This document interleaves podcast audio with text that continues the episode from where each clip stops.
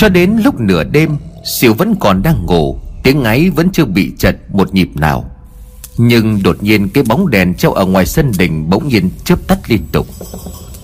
Bóng đèn tắt ngúm, Bốn xung quanh tối đen như mực, Bởi vì lúc này đã là nửa đêm. Khi nãy do vẫn còn đang thiêu thiêu thổi, Thì bây giờ cũng đã trở nên yên lặng. Tiếng ếch nhái côn trùng tất cả cũng im bặt.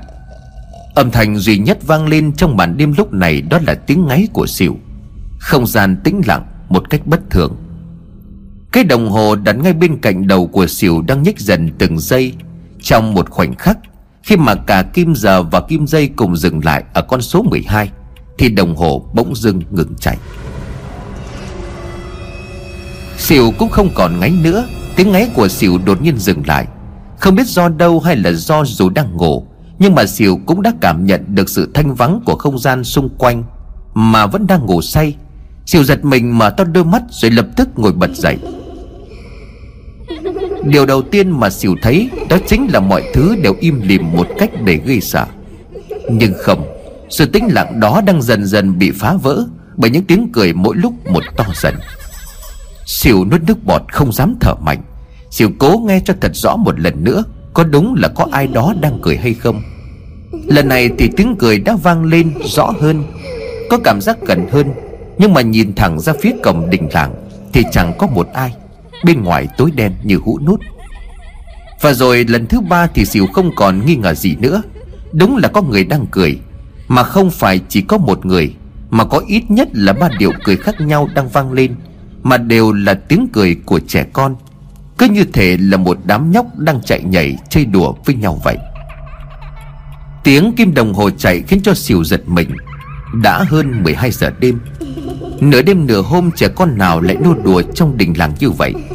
Tiếng cười đó cứ phát ra ở một khoảng khu vực giếng làng phía trước cổng đình. Bác tứ tí Tứ ở đây này.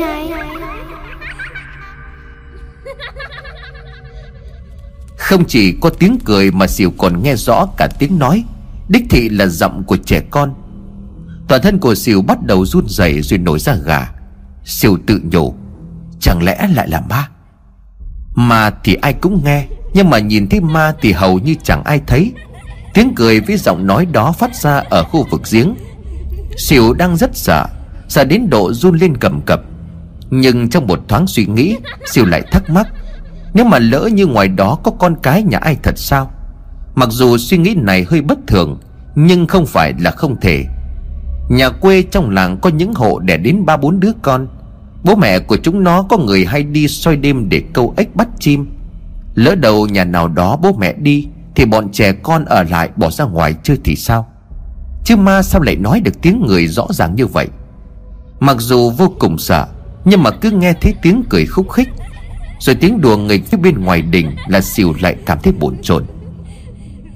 Nén lại nỗi sợ Xỉu cầm đèn pin đứng dậy quyết định đi ra phía giếng làng xem thế nào. Có lẽ do rượu một phần Cũng là do tò mò lo lắng, Cho nên xỉu quên mất lời của thầy lương dặn lúc chập tối. Nhớ ban đêm đừng bước chân ra khỏi khuôn viên của đình làng. Xỉu lia đèn pin đi xa, Đình làng cách giếng không hề xa, chỉ đi một đoạn là đến. Càng đi đến gần chiếc giếng Thì tiếng cười lại càng nghe rõ hơn. Nhưng khi xỉu dừng lại Tại chỗ giếng làng Thì không còn nghe thấy bất cứ một âm thanh nào nữa. Bốn bề tối om Xìu chiếu đèn pin vào thành giếng. Không có ai cả. Nhưng khi đèn pin lia cao hơn một chút Đến gốc cây lộc vừng, Thì xìu tá hòa giật nảy mình. Đang đứng úp mặt vào gốc cây Là một cô bé chừng 13-14 tuổi. Tóc thả dài nhưng rối bù. Nó mặc một bộ quần áo vừa bẩn lại vừa rách, Phải vá nhiều chỗ. Còn chưa biết mình gặp phải người hay ma, Thì xỉu nghe thích con bé đang đếm. Một Hai Ba Nhìn thấy rồi nhé Siêu lạnh cóng cả người Vì đứa bé đang úp mặt vào gốc cây Cho nên không biết được nó là con của nhà ai. Nhưng mà khi nãy ở trong đình Chỉ có nghe thấy mấy điều cười khác nhau. Nhưng mà bây giờ ra đến đây Thì chỉ có một đứa bé gái. Siêu xoay đèn pin vào người của nó Rồi run rẩy hỏi. Này này Cháu là con cái của nhà ai đấy? Nửa đêm nửa hôm còn ra đây làm gì? Mặc cho ánh đèn pin soi ở phía sau lưng Đứa bé gái vẫn úp mặt vào gốc cây. Xỉu nói xong thì nó lại cười. Thấy rồi nhé. Nuốt nước bọt Đêm khuya thành vắng. Đứng ngay ở cái giếng ngày hôm qua mới có người chết. Bây giờ lại xuất hiện một đứa bé gái Chơi trốn tìm dưới gốc cây lộc vừng Hỏi nó thì nó không đáp mà chỉ cười Xỉu thấy không ổn, Mà đúng là mọi thứ đã không ổn Từ lúc bóng đèn trong đình làng chập choạng, Rồi vụt tắt thì mới đúng. Xỉu lùi dần lại từng bước một. Xỉu vừa lùi vừa nhìn vào đứa bé gái. Nó vẫn đứng im núp mặt vào gốc cây không hề di chuyển. Vô tình xỉu bước hụt, Tay cầm đèn pin hắng lên cao, Khiến cho ánh đèn xoay thẳng lên cành lá um tùm của cây lộc vừng. Và rồi xỉu hét toáng lên xong là quay lưng, Bà chân bốn cẳng chạy chối chết. Khi mà ánh đèn pin xoay lên cây lộc vừng Xỉu nhìn thấy đang ngồi vắt vẻo trên cành cây Núp núp sau những tán lá. Phải có đến ba đứa trẻ con không mặc quần áo Nước da tái nhợt. Dưới ánh sáng của đèn pin Những cặp mắt của chúng đỏ lòm đang nhìn chằm chằm vào xỉu. Ma Cứu tôi với! Quá sợ hãi Siêu vừa chạy vừa kêu cứu. Siêu chạy đến tuột cả dép nhưng không dám quay lại Bởi Siêu càng chạy thì tiếng cười khúc khích của bọn trẻ con Lại như đang ở ngay phía sau lưng của Siêu Đứng lại Tìm thấy rồi nhé. Siêu toát lạnh cả mồ hôi Ướt hết cả chiếc áo đang mặc. Dù nửa đêm trời xe lạnh chứ không hề nóng bức. Quãng đường từ đình ra giếng bây giờ cảm tưởng Siêu chạy mãi không hết. Đến lúc này Siêu mới nhớ ra lời của thầy Lương dặn là dù có chuyện gì cũng không được rời khỏi khuôn viên của đình làng.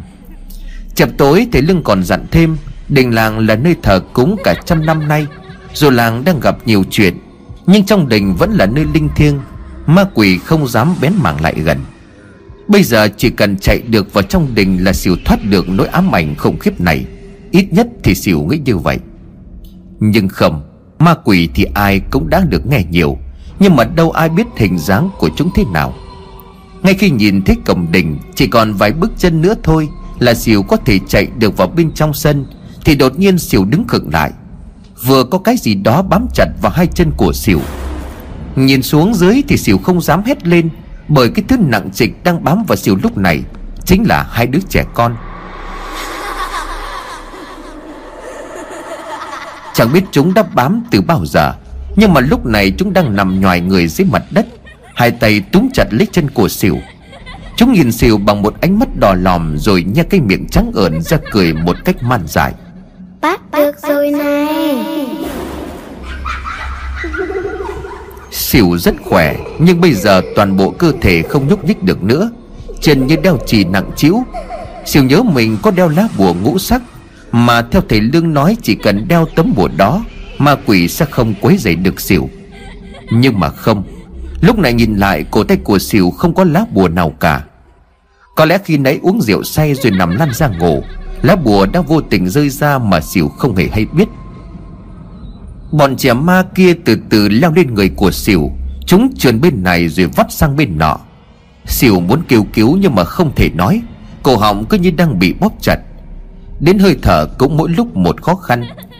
Hai đứa trẻ ma bỏ lên đến vai của xỉu Thì ngồi mỗi đứa một bên Vung vẩy đôi bàn chân nhợt nhạt. Chúng cười đùa rồi mỗi đứa một bên bóp chặt lấy phần cổ của xỉu rồi siết mạnh Xỉu bắt đầu thấy đau và khó thở, Nhưng lại không thể lên tiếng. Thứ mà xỉu nghe được lúc ấy Chỉ là tiếng cười văng vẳng ở hai bên tai. Ánh mắt của xỉu dần dần mờ đi, Mặt tím tái lại vì không thể thở nổi. Trong khi trợn ngực mắt, chảy nước dãi Siêu nhìn thấy đứa bé gái đứng ở gốc cây lộc vừng khi nãy Đang ở trước mặt của mình. Mái tóc của nó xõa kín cả khuôn mặt. Nó đang đưa tay lên đặt tay của nó vào bụng của xỉu Nhưng rồi xỉu cứ như vậy lịp đi, Cho đến khi mất hẳn ý thức. Tiếng cười giọng nói không còn nữa. Điều cuối cùng mà xỉu cảm nhận được, Đó chính là cảm giác như cơ thể của mình nhẹ tênh, Như đang bay lơ lửng trên không trung vậy.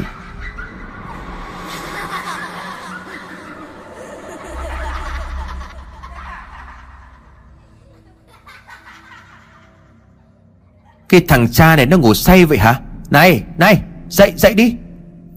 Một người trong đội thợ ngày hôm qua vừa lay người của xỉu vừa gọi. Nhưng xỉu vẫn nằm im, không có biểu hiện gì là sẽ tỉnh. Ông Vọng thấy vậy thì liền hỏi, Vẫn chưa có gọi được sao? Lực mới tiến lại hiên đình Ngay chỗ xỉu nằm, Cầm chai rượu đã cạn sạch đưa lên mũi người Lực nói, Ông này hôm qua chắc đã uống rượu say, Cho nên ngủ giờ này gọi còn không có chịu dậy. Dự cảm là có chuyện không lành. Thầy Lương ngồi xuống nhìn kỹ gương mặt của xỉu Xỉu vẫn đang thở nhưng có điều hơi thở không đều. Thầy Lương khét cau mày khi mà nhìn thấy lá bùa ngũ sắc chiều tối ngày hôm qua đưa cho xỉu Vẫn còn đang nằm bên ngoài mép chiếu. Nhận ra điều gì đó bất ổn, Nhưng mà không để cho mọi người lo, Thầy Lương liền nói, Cậu ta say rượu rồi. Thôi, bây giờ mọi người chuyển máy bơm ra ngoài giếng Rồi đặt ống dẫn nước vào bên trong bể. Không may là bể chứa đã khô Mọi người làm việc nhớ cẩn thận Đeo găng tay mặc áo mưa Để tránh bị nước giếng bắn vào người. Khi nào mọi thứ đã xong xuôi thì mới được bơm nước. Lục cùng với mọi người khác vâng dạ Rồi chuyển đồ từ trong đình ra ngoài giếng. Còn lại thầy Lương, ông Vọng và Xỉu Ông Vọng cũng định đi Thì thấy thầy Lương hạ tay nải xuống Rồi lấy ra một bộ đồ nghề châm cứu cho lấy một cây kim mảnh. Thầy Lương day day vào phần trán của Xỉu rồi châm cây kim vào chính giữa ấn đường. Khẽ xoay nhẹ cây kim ba vòng, Tiếp đó thầy Lương rút kim ra. Từ ấn đường của Xỉu nơi vị trí vừa bị kim đâm vào, liền chảy ra một giọt máu đen xỉ chưa dừng lại ở đó thầy lương tiếp tục nặn máu đen từ ấn đường ra, cho đến khi máu đó chuyển thành màu đỏ thầy lương mới dừng tay lại. Lau máu chảy ra thầy lương khẽ gật đầu, thế vậy ông vọng liền hỏi, có chuyện gì vậy thưa thầy? Thầy lương liền đáp, đêm qua chắc chắn đã xảy ra chuyện gì đó. Cậu ta không phải là say rượu mà ngủ đâu. Nhìn kỹ khuôn mặt của cậu ta tôi thấy ấn đường có một vệt đen, như là sợi chỉ kéo dài đến tận đỉnh đầu. Không hiểu tại sao cậu ta lại bị tà ám Khiến cho chứng khí xâm nhập vào cơ thể. Thì không ảnh hưởng đến tính mạng, Nhưng mà nếu không trục tà khí ra khỏi cơ thể, Thì vài hai ngày nữa cậu ta mới có thể tỉnh lại. Sau đó thì cơ thể sẽ mệt mỏi, Có thể dẫn đến ốm đau bệnh tật. Nhưng đừng lo, tôi đã giúp cậu ấy xong rồi. Sẽ tỉnh lại ngay thôi. Máu đen tôi vừa lấy ra từ ấn đường của cậu xỉu, Chính là tà khí xâm nhập vào cơ thể. Sẽ tỉnh lại ngay thôi. Ông Vọng lo lắng hỏi tiếp, Chẳng phải thì đã cho cậu ấy lá bùa rồi sao? Thầy Lương liền đáp, Bác trường Lăng nhìn kìa, Lá bùa nằm ngoài mép chiếu. Đêm qua cậu ta không giữ bùa ở trong người. Còn nữa, lòng bàn chân của cậu ta bị lấm bẩn, Là loại đất đường. Ở đây chỉ có một chiếc dép nếu mà tôi đoán không nhầm, Đêm qua cậu xỉu này đã đi ra khỏi đỉnh. Cậu ta không nghe lời dặn Và đã gặp phải điều gì đó, Nhưng mà may vẫn còn giữ được tính mạng. Vừa lúc đó thì xỉu dần dần mở mắt, Nhìn thấy thầy Lương và ông Vọng. Xỉu ngồi bật dậy, Nhưng đầu óc vẫn còn choáng váng. Xỉu ú ớ nói, Thầy Lương, bác trưởng làng, Tôi tôi vẫn còn sống sao? Thầy Lương mỉm cười mà nói, Yên tâm đi, cậu vẫn còn sống. Xỉu giật mình nhớ lại toàn bộ chuyện đêm qua. Vừa lúc đó thì có người đi vào trong gọi ông Vọng ra xem mọi thứ đã chuẩn bị đã được chưa, Để còn bật máy bơm. Siêu hoang mang định kể luôn mọi chuyện với thầy Lương, Nhưng bị thầy ngăn lại. Đừng vội, mọi chuyện để sau. Trước mắt chúng ta cần phải tập trung làm cho xong công việc hôm nay đã. Bước ra ngoài giếng, Máy bơm, đường ống dẫn, Tất cả đều đã được sắp đặt xong xuôi. Bây giờ chỉ cần khởi động là bắt đầu bơm nước từ giếng vào cái bể chứa ở giữa sân đình. Trước khi chuẩn bị bơm lực liền thắc mắc, Thầy Lương này, Liệu bể chứa có đủ để chứa cái lượng nước giếng hay không à Mặc dù chúng ta đã xây một cái bể khá lớn, Nhưng mà tôi e là Thầy Lương liền mỉm cười. Đừng có lo, sẽ ổn thôi. Giếng này không quá sâu, Chỉ khoảng 4 trượng. Nhưng do giếng chưa bao giờ cạn nước, Lại là giếng làng được coi là nơi linh thiêng. Cho nên chưa ai từng nghĩ đến việc Sẽ xuống dưới đáy giếng Hay là đo độ sâu của giếng. Điều này tôi đã hỏi bác trưởng làng. Và tôi cũng đã đo đạc chính xác độ sâu của giếng. Căn cứ vào mực nước trong giếng hiện nay Thì bể chứa có thể chứa được toàn bộ lượng nước ở trong giếng. Ông Vọng liền bất ngờ hỏi, Thầy đã đo độ sâu của giếng từ lúc nào vậy à Và đo bằng cách nào? Thầy Lương liền cười rồi trả lời, Ban đầu tôi cũng nghĩ giếng sẽ rất sâu Việc đo đạc cũng rất đơn giản. Tôi dùng một cuộn dây mảnh chuyên dụng. Trên dây đã có đánh dấu từng trường. Khi mà đo giếng tôi chỉ cần cột một hòn đá vào dây, Sau đó thì thả xuống giếng. Khi đó đá đã chạm vào đáy giếng. Dây không thả được nữa sẽ nổi lên trên mặt nước. Căn cứ vào vạch đo ở trên dây Thì tôi biết được rằng giếng này sâu bao nhiêu. Từ đó tính toán việc xây bể chứa sao cho phù hợp. Nghe đến đây thì ông Vọng cùng với xỉu và lực Phải cảm thấy nể phục thầy Lương thêm bội phần. Mọi việc thầy Lương làm đều có tính toán cẩn thận, Chi ly và tỉ mỉ, Chứ không phải làm bừa làm bãi. Mọi thứ đều đã yên tâm Trước khi bơm nước thầy Lương dặn dò mọi người. Sau khi giếng nước cạn, Mọi người lập tức ra về. Tôi với bác trường làng sẽ ở lại. Việc hóa giải bùa yểm chấn giữ long mạch rất nguy hiểm. Mọi người ở đây không tránh khỏi những ảnh hưởng. Nếu mà không may xảy ra chuyện gì, Sẽ khiến cho tôi phải phân tâm Và không thể tiếp tục được. Dĩ nhiên là tất cả đều đồng ý. Nếu mà không phải vì làng Thì hôm nay chẳng ai dám bén mảng ra đây. Tiếng máy bơm được khởi động, Mọi người hồi hộp và chờ đợi. Và rồi nước từ trong giếng bắt đầu Theo con đường ống chảy vào bể chứa trong sân đỉnh. Ông Vọng khẽ nở một nụ cười, Gương mặt vẫn lộ ra những nét đầy lo lắng. Nhưng ông đã chuẩn bị tinh thần. Ông đưa mắt ngắm nhìn mọi thứ ở xung quanh. Ông nhìn vào ngôi đình gắn bó từ thuở nhỏ. Ông nhìn giếng nước, Nhìn cây lục vừng đã bắt đầu xuất hiện một vài chiếc lá héo úa. Ông nhìn ra cánh đồng. Ông phóng tầm mắt nhìn về con đường với hai bên là những rặng tre xanh mướt Dẫn về ngôi nhà của ông. Bởi chỉ một khoảng thời gian nữa thôi, Có thể sau đây ông không còn được nhìn thấy những thứ đó nữa. Và ông nhớ đến cậu con trai đi làm ăn xa của mình. Nước mắt của ông khẽ rơi xuống đầy nghẹn ngào. Mọi việc diễn ra suôn sẻ. Khi nước giếng đã được bơm lên gần cạn, Cũng là lúc trời chuyển dần về trưa. Siêu chạy lại thông báo, Thưa thầy, chỉ còn một chút nữa thôi là cạn tít đáy rồi. Thầy Lương bước lại gần giếng rồi nhìn xuống. Đúng là đã gần cạn, Thầy Lương liền nói, Cậu nói với mọi người cũng đã đến trưa, Mọi người quay về nhà nghỉ ngơi. Việc còn lại ở đây cứ để cho tôi lo liệu. Xỉu có phần ngập ngùng nói, Nhưng mà chỉ có thầy và trưởng làng liệu có ổn không à Thầy Lương liền gật đầu mà đáp, Đừng có lo lắng, tôi đã có dự liệu. Qua những việc đã xảy ra, Được chứng kiến cách mà thầy Lương làm việc. Giờ nghe thầy nói như vậy, Xỉu cũng không dám hỏi gì thêm. Thông báo với những người khác ra về Để cho thầy còn liệu sự. Mọi người ra về hết Lúc này chỉ còn lại thầy Lương và ông Vọng. Thầy Lương nhìn ông Vọng mà nói, Bác trưởng làng vẫn quyết định không muốn cho ai biết Việc bác làm để cứu làng hay sao?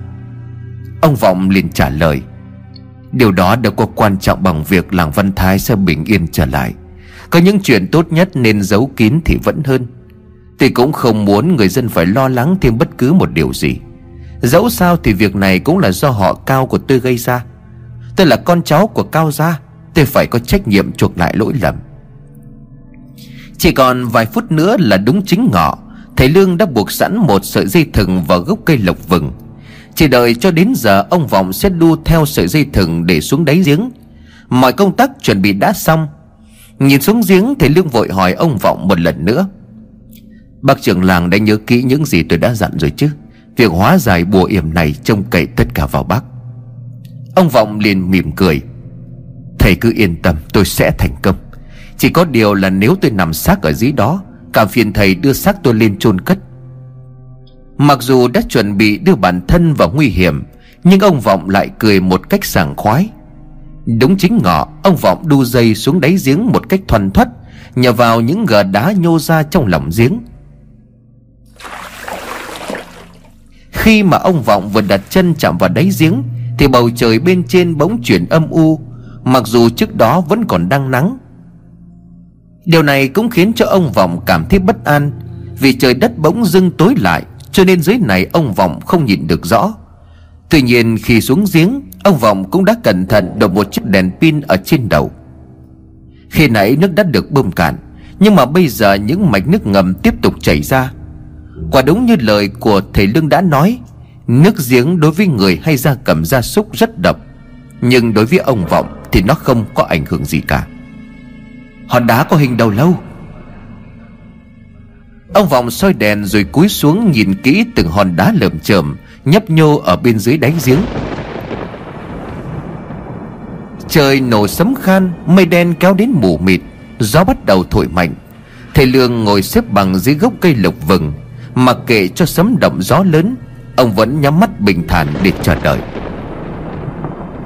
Trời không mưa, Nhưng mà giữa bầu trời xám xịt ấy, Một tia sét xẻ dọc không trung lóe lên sáng lòa.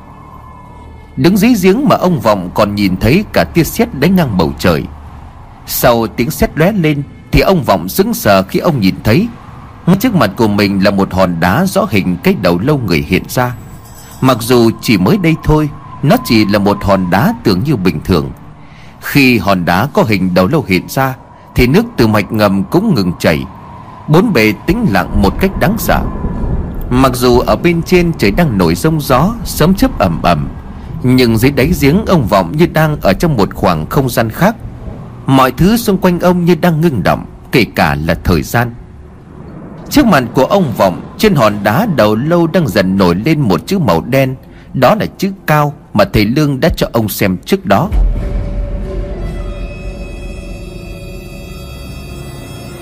Gõ vào hòn đá ba lần.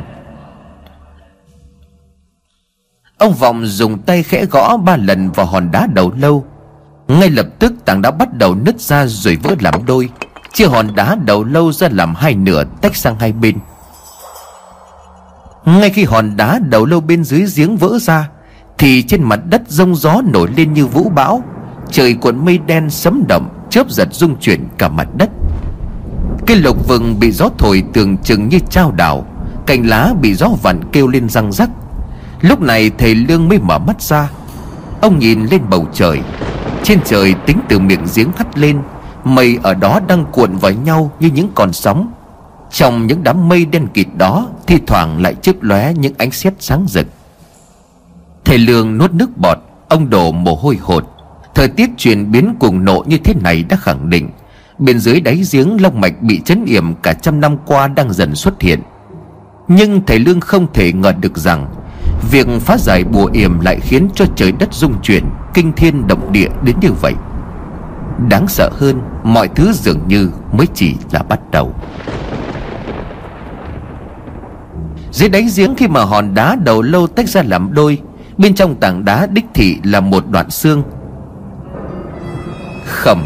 Nếu như thầy Lương không nói trước đó là xương, Thì ông Vọng cũng không biết được. Vì đoạn xương này có màu đen kịt. Đoạn xương cắm thẳng xuống đáy giếng, Chỉ nhô lên một khúc nhỏ bằng hai đốt ngón tay. Đó chính là xương sườn của Cao Côn, Người đã yểm bùa giấu đi long mạch của vùng đất này. Cũng chính là ông nội của Cao Luân, Tên thật của ông Vọng. Chỉ có người của Cao Gia mới có thể thấy được đá đầu lâu, Và cũng chỉ có dòng dõi Cao Gia Mới có thể nhìn thấy được đoạn xương sườn của người chấn yểm, Và cũng chỉ có máu của dòng họ Cao Mới phá được bùa chú này. Nhỏ ba giọt máu của trường làng vào đoạn xương đó, Khi máu thấm hết vào đoạn xương Mới được nhổ nó lên.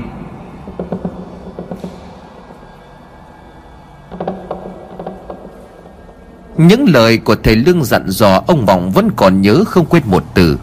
Lấy trong túi ra một con dao lam nhỏ Đã đem theo từ trước.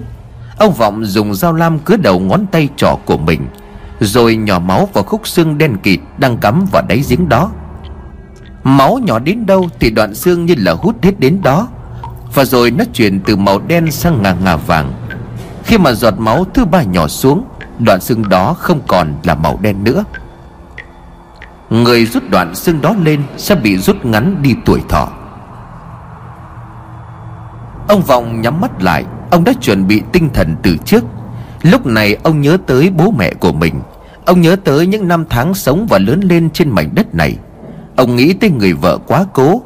Và cuối cùng là hình ảnh cậu con trai ông hiện lên ở trong đầu. Ông Vọng mỉm cười rồi nói khẽ. Ít nhất thì Cao Gia vẫn không tuyệt tự. Cảm ơn trời cao đã cho Cao Gia một con đường sống. Mạng sống của tôi hy vọng sẽ đổi được sự bình an cho dân làng Văn Thái. Dứt lời, ông Vọng đưa tay nắm chặt lấy đoạn xương của Cao Côn, Dùng để chấn yểm long mạch. Ngờ mặt nhìn lên bầu trời Bầu trời qua miệng giếng vẫn còn đen xì và đen kịt. Ông Vọng nhổ mạnh đoạn xương đó ra khỏi đáy giếng. Khi mà đoạn xương vừa được rút ra, Thì không gian tĩnh lặng khi nãy biến mất. Lúc này trong ông Vọng có thể nghe thấy tiếng sấm chớp, Tiếng gió đang thổi rất mạnh. Mạch nước ngầm tiếp tục chảy trở lại. Nhưng không chảy dò gì như khi nãy nữa. Nước ở dưới đáy giếng đã tràn ra rất nhiều. Phía bên trên dưới gốc cây lục vừng, Thầy Lương giật mình mở mắt.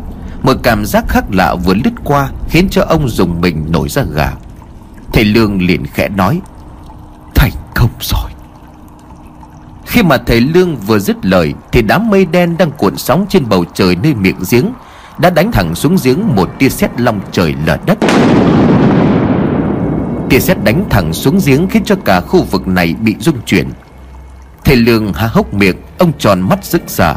Toàn thân của ông run lên bởi dí giếng, Ông Vọng vẫn còn đang ở đó. Thầy Lương giả bước đi đến miệng giếng, Miệng của ông run rẩy nói, Chẳng lẽ đây chính là thiên kiếp giáng xuống trừng phạt? Nhìn xuống giếng, Nước giếng đang cuồn cuộn dâng lên một cách nhanh chóng, Thầy Lương liền hét lớn, Bác Trường Lang nhưng trong dòng nước đang dâng lên đó Không thấy ông Vọng đâu cả.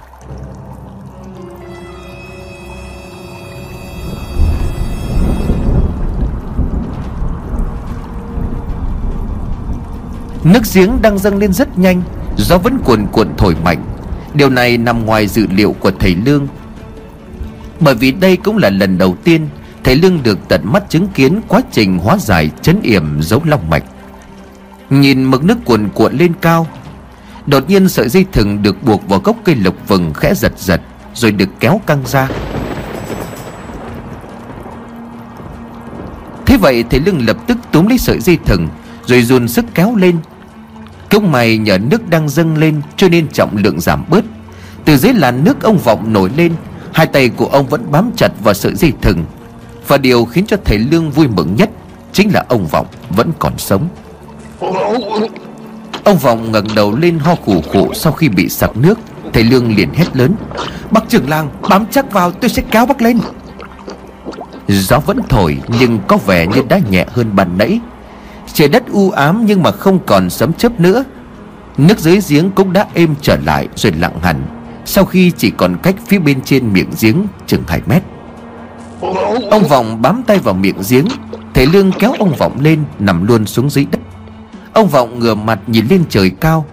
Lúc này mây đen đang tan dần Để lộ ra những áng mây trong xanh vốn có của bầu trời ngày hôm ấy. Ánh nắng cũng bắt đầu chiếu xuyên qua màn mây u ám để dọi xuống mặt đất. Vừa thở vừa mỉm cười Ông Vọng liền hỏi thầy Lương Tôi, tôi còn sống vậy không thầy? Thầy Lương gật đầu tươi cười mà đáp Tất nhiên rồi Chỉ có điều là tóc của bác trường làng đã bạc trắng. Khe nhắm mắt lại, Ông Vọng hít một hơi thật dài, Ông liền nói, Mọi chuyện xong cả rồi chứ thầy? Thầy Lương liền trả lời, Bác trưởng làng làm tốt lắm. Chấn nghiệm của Cao Côn đã được phá giải. Tạm thời mọi thứ đã ổn. Tuy nhiên để ổn định thì cần thêm một khoảng thời gian nữa. Nhưng bác trưởng làng yên tâm, Nguồn nước không còn độc nữa rồi. Để chắc ăn, tôi và bác sẽ đi đến một vài giếng của bà con trong làng Để kiểm tra lại một lần nữa. Ông Vọng cẩn thận hỏi tiếp Phải còn lượng nước mà chúng ta bơm vào bể thì sao? Nước đó được bơm lên trước khi bùa yểm được tháo gỡ Thì liệu Thế Lương liền cười, Điều này không khó. Sau khi hóa giải được bùa yểm của Cao Côn, Bác trưởng làng chỉ cần nhỏ máu của mình vào trong bể nước là được. Còn nước đó chúng ta có thể bơm ngược trở lại khu vực ao hồ kênh rạch. Nói đơn giản thì máu của họ cao chính là thuốc giải. Khi mà trường làng nhỏ máu vào đoạn xương cắm vào địa mạch dưới đáy giếng, Máu của trường làng sẽ thanh tẩy chất độc trong mạch nước ngầm. Làng Văn Thái coi như đã được trường làng cứu sống. Mà không chỉ có riêng làng Văn Thái, Nếu mà không sớm hóa giải được bùa yểm, Chỉ e hậu quả cực kỳ nghiêm trọng. Bởi một khi chất độc được lan rộng, Ngấm vào cả đất Thì thực sự không dám tưởng tượng. Nghe thấy như vậy, Ông Vọng cố gắng gượng dậy Mặc dù cơ thể vẫn còn đang rất yếu, Ông Vọng liền nói, Vậy phải làm ngay mới được, Phiền thầy đưa tôi vào trong đình làng. Thầy Lương dìu ông Vọng tiến về phía đình làng, Trích máu ở đầu ngón tay, Ông Vọng nhỏ xuống bể chứa. Máu vừa nhỏ xuống mặt nước Thì lập tức lan tỏa ra khắp mặt nước, rồi khẽ óng ánh một cách lạ thường. Thầy Lương lấy châm ngà nhúng vào nước, Chiếc châm sau khi đưa lên vẫn còn có màu trắng ngà đặc trưng không hề thay đổi. Thầy Lương gật đầu mà nói, Nước đã được thanh tẩy hết độc tố rồi. Trời đã tan sạch mây đen, Gió thổi hiu hiu mắt rượi. Bầu không khí có gì đó trong lành hơn, Giúp cho con người ta được khoan khoái hơn.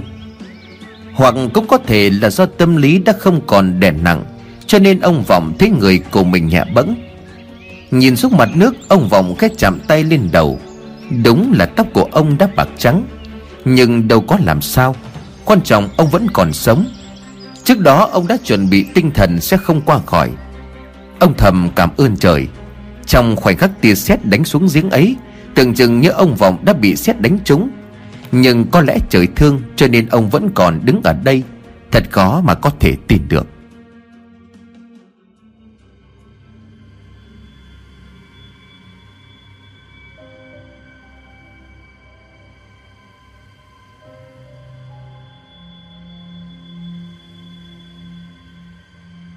Đất trời đã trở lại bình thường. Phía ngoài giếng thầy Lương với ông Vọng nghe thấy tiếng xỉu đang gọi. Có lẽ hết dòng gió Xỉu lập tức chạy ra đây để xem xét tình hình. Không nhìn thấy người đâu Xỉu lo lắng nhòm xuống giếng. Xỉu cũng bàng hoàng khi mà mực nước giếng đã dâng lên như là trước khi bơm. Đang gào thét tên của thầy Lương với ông Vọng Thì Xỉu tròn mắt khi thấy cả hai người đang đi ra từ phía đỉnh làng. Xỉu mừng rỡ rồi nói Bác trưởng làng, thầy Lương Hai người không sao chứ à Làm tôi sợ chết khiếp. Rồi xỉu dừng lại thẫn thờ Khi mà nhìn thấy mái tóc của ông Vọng đã bạc trắng. Khuôn mặt cũng có thêm nhiều nếp nhăn Xỉu liền ấp úng. Bác trưởng làng, tóc của bác Ông Vọng liền cười.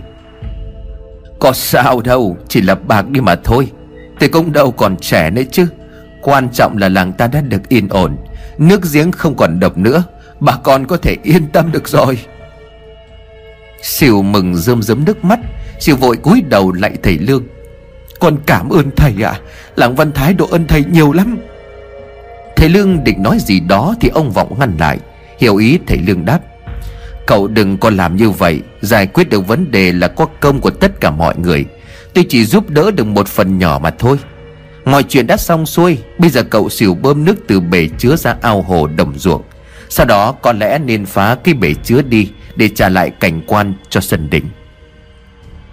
Nghĩ thì cũng tiếc công, Cả ngày hôm qua mọi người lao động hết sức để hoàn thành, Sang đến ngày hôm nay thì lại phải phá. Nhưng cũng không thể để cái bể lớn chắn mặt trước sân đình làng như vậy. Thầy Lương liền an ủi ông Vọng. Bác trưởng làng đừng có lo nghĩ quá, Chuyện sinh mạng của con người mới là điều quan trọng. Bác thử nghĩ mà xem nếu như không có thần bảo hộ cho làng hiện về báo mộng Thì làm sao làng Văn Thái qua được kiếp nạn này? Hy vọng khi mà bùa yểm được giải Long mạch vẫn phát vượng khí Và thần sẽ quay trở lại tiếp tục bảo hộ cho con dân của làng Văn Thái. Đánh đổi nào cũng có sự hy sinh Thậm chí là mất mát. Có thể đình làng hiện tại có hơi hoang tàn Nhưng mà còn người thì còn có thể làm lại. Chỉ cần dân làng cố gắng Một năm, hai năm hoặc là mười năm sau Chúng ta vẫn có thể xây dựng lại đình làng. Dựng lại tượng thờ thần Thanh Hoàng, Không bao giờ là muộn cả. Ông Vọng nghe xong những lời giải thích trí lý của thầy Lương thì khẽ gật đầu. Bởi đúng như thầy Lương nói, Đình làng tượng thần có thể xây lại, Nhưng mạng sống của con người chỉ có một. Sau những biến cố thì bây giờ người dân của làng Văn Thái không còn phải bỏ quê hương ra đi, Cứ không phải sống trong nỗi lo sợ nữa. Ngay sau lúc đó thì ông Vọng thông báo cho cả bà con làng được biết nguồn nước giếng đã có thể sử dụng bình thường.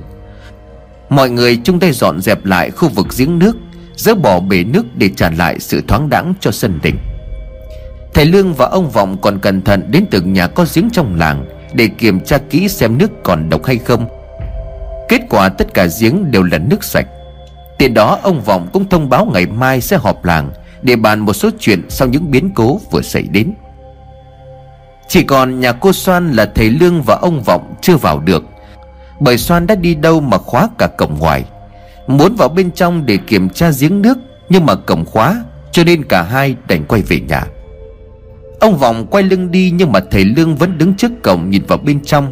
Ông Vọng liền hỏi, Ta đi thôi thầy, cũng đã chiều tối rồi, Có gì để sáng mai quay lại sớm vậy? Cây cô Soan này đi đâu không biết? Thầy Lương liền đáp Vâng có điều tôi cảm thấy trong ngôi nhà này có cái gì đó không bình thường. Nhưng mà thôi, mà tôi sẽ đi cùng bác đến đây. Cảm nhận của thầy Lương chính là khi ông đứng ở ngoài cổng, Ông biết rằng có ai đó đang nhìn ông. Từ lúc bùa yểm của Cao Côn được hóa giải, Thầy Lương cũng bắt đầu sử dụng được khả năng của mình. Vừa đi, thầy Lương vừa khẽ quay lại nhìn, Cảm giác ánh mắt đó vẫn dõi theo ông bắt nguồn từ ngôi nhà của cô Soan. Nhưng có thể nó nhìn ông bởi vì khi nãy, Thầy Lương còn nhận thấy Xung quanh ngôi nhà này có chút gì đó khá kỳ quái Thầy Lương liền khẽ lẩm bẩm, Từ trong nhà phát ra âm khí là sao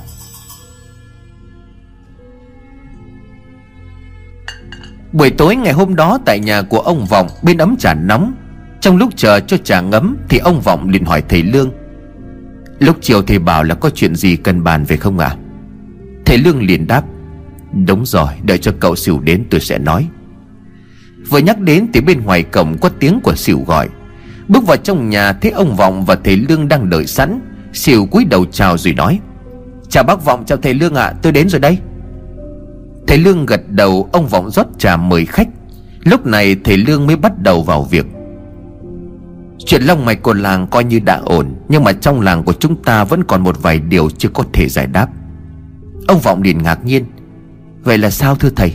Còn chuyện gì nghiêm trọng nữa hay sao? Thầy Lương liền đáp.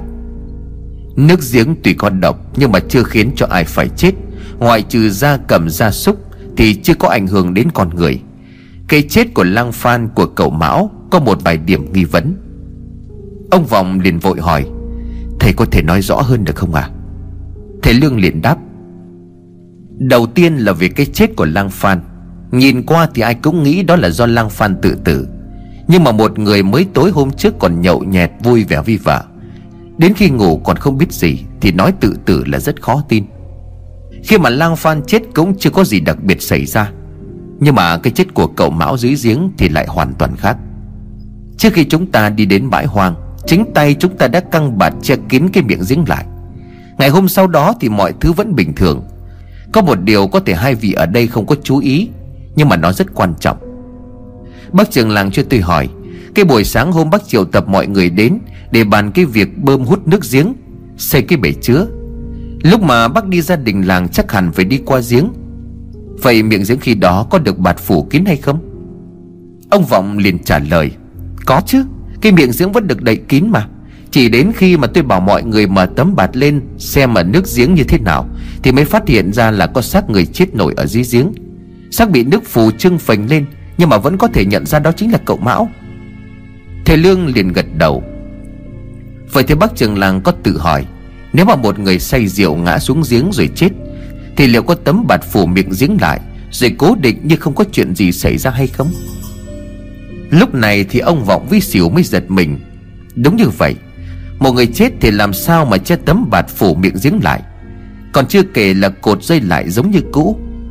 Chi tiết quan trọng như vậy Mà tại sao không ai chú ý?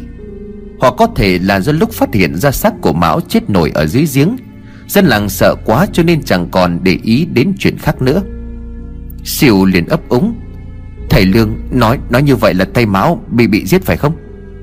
Thầy Lương liền đáp, Chưa có thể kết luận được Mão bị giết hay còn vì lý do gì khác, Nhưng mà chúng ta có thể chắc chắn một điều Lúc mà cầu Mão đó rơi xuống giếng, Đã có một người khác xuất hiện tại giếng lúc ấy. Và người này vì một nguyên nhân nào đó đã phủ tấm bạt, Rồi buộc lại nguyên trạng lúc ban đầu. Có thể kẻ này không muốn dân làng phát hiện ra xác của Mão. Và nếu đúng như cậu xỉu nói, Kẻ đó rất có thể là kẻ giết người. Một hành động giết người phi tang. Do Mão đã đi đâu từ ngày hôm trước, Sáng ngày hôm sau chúng ta lại gặp vợ của Mão. Lúc đó thì cô ta đang đi tìm chồng. Không ngoại trừ khả năng Mão đã bị giết ở chỗ khác. Sau đó thì quảng xác xuống dưới giếng. Khó khăn ở chỗ là xác của Mão bị nước giếng độc làm cho phân hủy nhanh. Lúc mà đưa xác lên phần bụng phình nước còn nổ tung, Khiến cho không thể xác định được Mão chết lúc nào Và do nguyên nhân gì dẫn đến tử vong. Nhưng mà căn cứ vào thời gian Mão đi từ ngày hôm trước đó, Cho đến hôm mà vợ của Mão đi tìm, Rồi cho đến lúc dân làng phát hiện ra xác của Mão ở dưới giếng, Thì tôi có thể suy đoán Mão đã chết ít nhất là từ đêm của ngày hôm trước, Tức là ban ngày Mão đi, Đến sáng ngày hôm sau chưa có về nhà. Không phải là Mão không có về nhà, Mà thực tế là lúc đó Mão đã chết. Lúc mà chúng ta gặp vợ Mão gần khu vực giếng làng, Thì lúc đó có thể là xác của Mão đã nằm ở dưới giếng Mà không một ai biết. Phải đến ngày hôm sau nữa khi mà mở tấm bạt ra, Thì xác đã trương lên rồi nổi lên. Khoảng thời gian như vậy là giải thích hợp lý cho cái chết của Mão. Chỉ có điều tại sao Mão phải chết? Ai là người đã buộc lại tấm vải bạt? Thì thực tình là tôi vẫn chưa có thể nghĩ ra. Tôi có một linh cảm. Cái chết của Lăng Phan và Mão có chút gì đó liên quan đến nhau. Mặc dù hai người đó chết bằng hai cách hoàn toàn khác nhau, Và nó có liên quan đến ma quỷ. Ông Vọng dùng mình, Còn Siêu thì nổi hết cả da gà da vịt. Nhìn Siêu thấy lương liền hỏi, Đến đây thì cậu đã hiểu vì sao tôi lại gọi cậu tới để nói chuyện rồi chứ? Siêu nuốt nước bọt khẽ gật đầu, Ông Vọng vẫn chưa hiểu gì Siêu nói. Có phải thầy muốn tôi kể lại chuyện ở đình làng đêm ngày hôm qua? Thầy Lương liền đáp. Đúng vậy. Sáng nay đến đó nhìn vào ấn đường của cậu, Tôi biết rằng cậu đã bị tà nhập. Khi ấy cậu không đeo bùa ngũ sắc, Đôi bàn chân bị bẩn, Dép thì chỉ còn một chiếc. Lúc ấy có người cho nên là tôi không muốn cậu kể ra, Sợ mọi người sẽ hoang mang. Nhưng mà chắc chắn đêm qua cậu đã gặp phải một chuyện gì đó. Cậu còn nhớ gì không? Siêu liền vội trả lời Dạ nhớ chứ à Thưa thầy là cả đời của tôi chưa bao giờ tôi phải sợ hãi như đêm ngày hôm qua. Mọi người không biết cứ bảo là tôi uống rượu say rồi mơ mộng, ngủ không có biết gì. Nhưng mà tôi thề là, tôi thề là tôi thấy ma. Đúng là tôi có say rượu, Nhưng mà đến nửa đêm chợt tỉnh giấc. Lúc ấy thì gió lặng, Ếch nhái thì cũng ngừng kêu. Cái bóng đèn bắc nơi sân đình này nó cứ tắt ngốm Nhìn đồng hồ thì khi ấy khoảng là 12 giờ đêm. Vì không gian nó quá tĩnh lặng, Cho nên là bất ngờ tôi nghe thấy tiếng cười. Ban đầu nhỏ thôi nhưng mà dần dần nó vọng lại rất gần. Không phải là một mà là mấy điệu cười khác nhau, Đều là của trẻ con cả. Đoán tiếng cười vọng ra từ khu vực giếng Thì tôi cũng sợ lắm. Nửa đêm nửa hôm mà có tiếng trẻ con cười sợ chết đi được. Nhưng mà tôi nghĩ là do con nhà nào đó, bố mẹ đã không có trông, Lang thang chạy ra ngoài đường chơi, Cho nên là tôi mới soi đèn pin ra. Nếu đúng là con nhà nào thì bắt chúng nó về. Nhưng mà Siêu đang kể thì bỗng lạnh toát cả người. Giờ chỉ nghĩ lại cái cảnh mấy đứa trẻ con đang trần chuồng. Với cái miệng rộng ngoác, Đôi mắt đỏ ao như máu đang túm chặt lấy chân tay của mình. Rồi trườn lên người của mình. Là Siêu đã toát cả mồ hôi lạnh. Những gì xảy ra đêm qua Siêu nhớ như in, Ông Vọng liền hối.